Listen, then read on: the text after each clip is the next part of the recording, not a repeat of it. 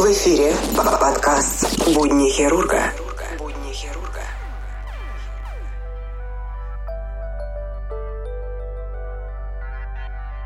Всем привет! Эфире подкаст НТБ на будни хирурга, 17 выпуск. Сегодня пойдет речь о каннибализме, о людоедах Фаре и заболевании Куру.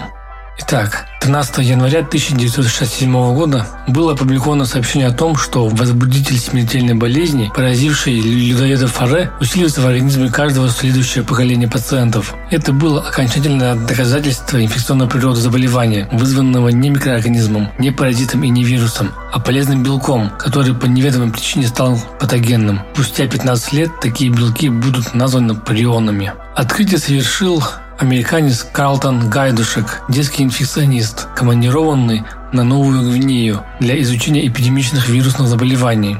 У народа Форе, обитателей Нагорья вдали от моря, Гайдушек увидел болезнь поразительными клиническими проявлениями. Человека трясет несколько месяцев. Со временем он теряет способность стоять и дрожит сидя. Потом дрожь бьет уже лежачего, пока не наступит паралич и неминуемая смерть. Аборигены назвали болезнь Куру, что в переводе означает дрожь. Эпидемия охватила Нагорье, выбивая в первую очередь женщин и детей. К 1956 году почти четверть женского населения на земле Фаре вымерла от этой дрожжи. Народу Фаре грозило исчезновение. А это были довольно симпатичные люди, весьма дружелюбные. Правда, были они людоедами. На глазах у Гайдушека они готовили человеческое мясо и внутренности и поедали тела целиком кроме костей и желчного пузыря. Так они поступали со своими умершими прямо на поминках. Считалось, что ум и таланты усопшего перейдут к людям, которые питались его останками, а его дух станет на защиту деревни. Фаре очень гордились своей добротой и тем, что людоедство у них тоже доброе. Они приуныли, когда власти Австралии, которая тогда контролировала эту страну, запретили каннибализм. Но была надежда, что белые пришельцы научатся лечить проклятую трясючку.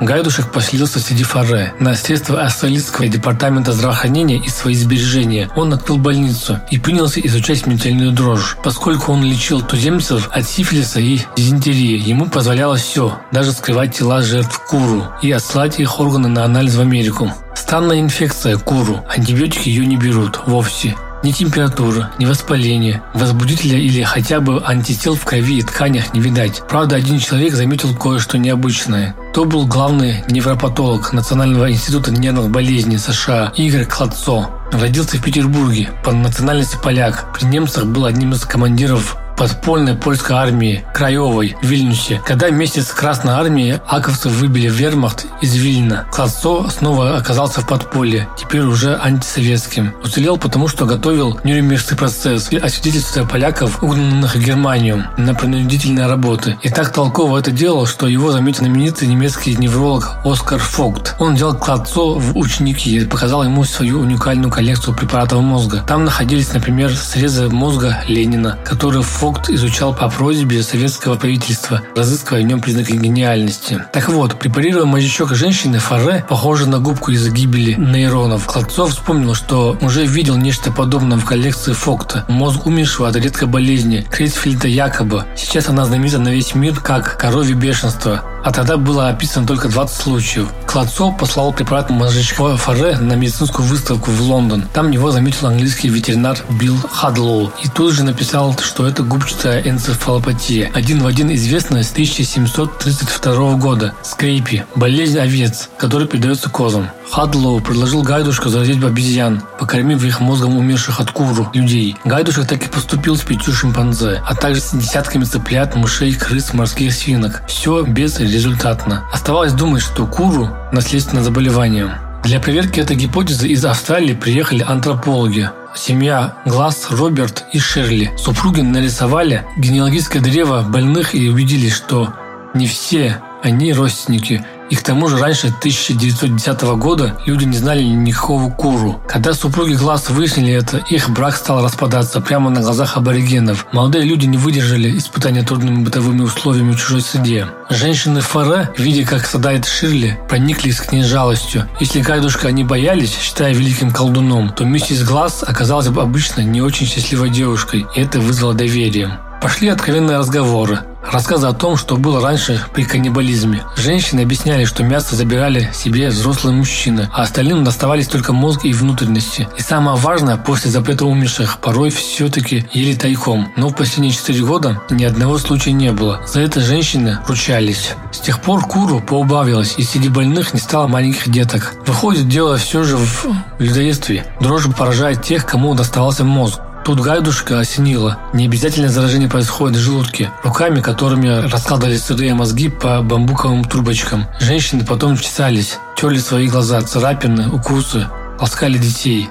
Чтобы не гадать, качество из мозжечка умерших от куру вели двум шимпанзе прямо в мозг. Ветеринар Хадлоу предупредил, что инфекция может иметь длинный инкубационный период. Через 21 месяц у самки по имени Жаржет обнаружились симптомы куру. Ее мозжечок вызвал болезнь у следующего поколения всего за один год. Но что же это за такой возбудитель? Задавался он вопросом. Как-то раз еще во времена каннибализма Гайдушек пробрался на кухню людоедов и незаметно засунул термометр в бамбуковую трубочку, который томился на огне мозг умершего от куру. Прибор показал, что за все время приготовления температура не поднималась выше 95 градусов. Для, для гибели вируса хватило бы и 85, но в возбудителе куру такая температура была ни по чем.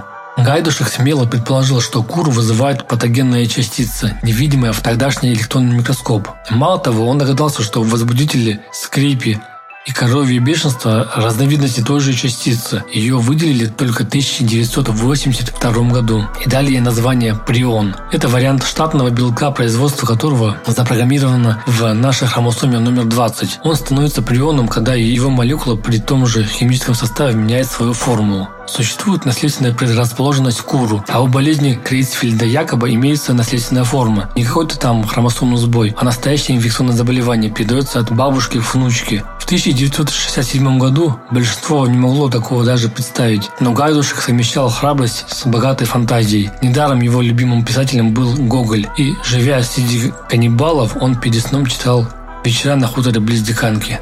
Вот такая вот интересная история про людоедов фаре, про болезнь куру, про белки приона. Если вы знали про эту историю, пожалуйста, напишите в комментариях. Пожалуйста, оставляйте ваши фидбэки. Ну, на этой ноте я с вами прощаюсь. Следующая серия подкаста Нотобенна будет тоже интересная. Пока не буду говорить про что, но она будет связана с переливанием крови. Всем удачи, хорошего настроения и да, оставайтесь дома.